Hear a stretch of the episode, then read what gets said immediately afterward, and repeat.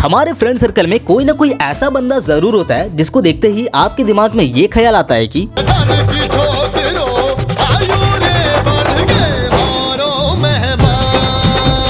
नमस्कार, आदाब, राम राम। सत मैं हूँ आपका अपना दोस्त, होस्ट रवि। हमारे देश में ठरकी छोकरे, ओह सॉरी छोकरे तो मैंने बहुत ही कम देखा है। ठरकी बुड्ढे मैंने बहुत देखा है। और इसका जीता जागता example film director Mahesh Bhatt को ही ले लो, जिन्होंने ये तक कह दिया था कि अगर पूजा भट्ट उनकी बेटी ना होती तो वो उनसे शादी कर लेते। नहीं मतलब एक टाइम था जब मैं इमरान हाशमी को ठरकी समझा करता था। पर अब समझ आ रहा है कि पर्दे के पीछे रहने वाले लोग असली किरदार निभाते हैं। आपने ये तो देखा ही होगा कि काफ़ी सारे रिलेशनशिप में लव नहीं, सिर्फ़ लस्ट होता है। और ऐसा नहीं है कि सिर्फ़ लड़कों के ही अंदर ठरक होता है, लड़कियों पर भी होता है। वरना ये वन नाइट स्टैंड नाम की कोई चीज़ नहीं होती। और जिनको वन नाइट स्टैंड के बारे में नहीं पता है, उनको शॉर्ट और सिंपल बता दूँ। वन नाइट स्टैंड का मतलब होता है कि एक रात एक दूजे के साथ। नहीं मतलब ये दिन में भी हो सकता है, पर उसके बाद ना ही हाथों में हाथ हो और ना ही फिर मुलाकात हो वाला सीन हो जाता है। By the way one night stand वाला टॉपिक मैं किसी और एपिसोड में कवर करूँगा। तो मतलब मेल हो या फीमेल ठरक सबके अंदर होता है, पर बदनाम हमेशा मेल कैंडिडेट ही रहता है। और जो लोग ये पूछते हैं ना कि लव और लस्ट में क्या डिफरेंस है तो बता दूँ कि ये सवाल हमारे बचपन में पूछे जाने वाले सवाल से बिल्कुल मिलता जुलता है कि बेटा आपको मम्मी ज़्यादा अच्छे लगते हैं या पापा?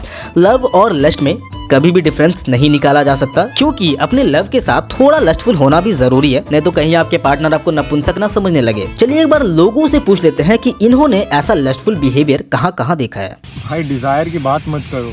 मैं एक बार ट्रेन में जा रहा था और मतलब वो बुढ़ा साठ से सत्तर साल के बीच का होगा।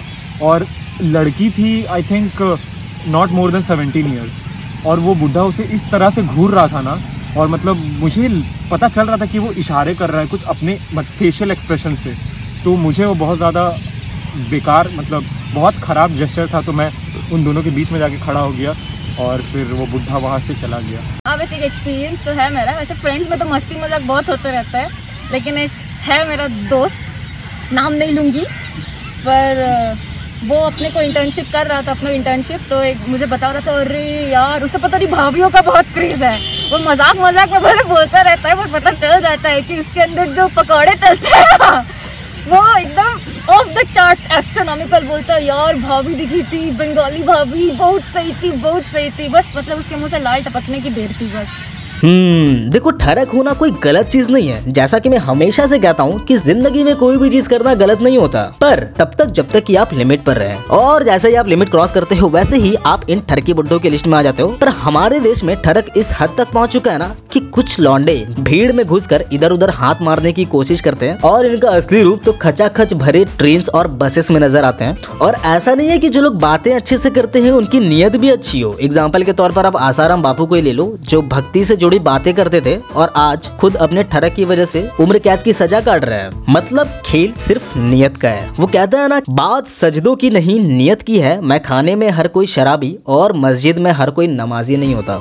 आज के लिए इतना ही। मिलते हैं अगले एपिसोड में तब तक के लिए बाय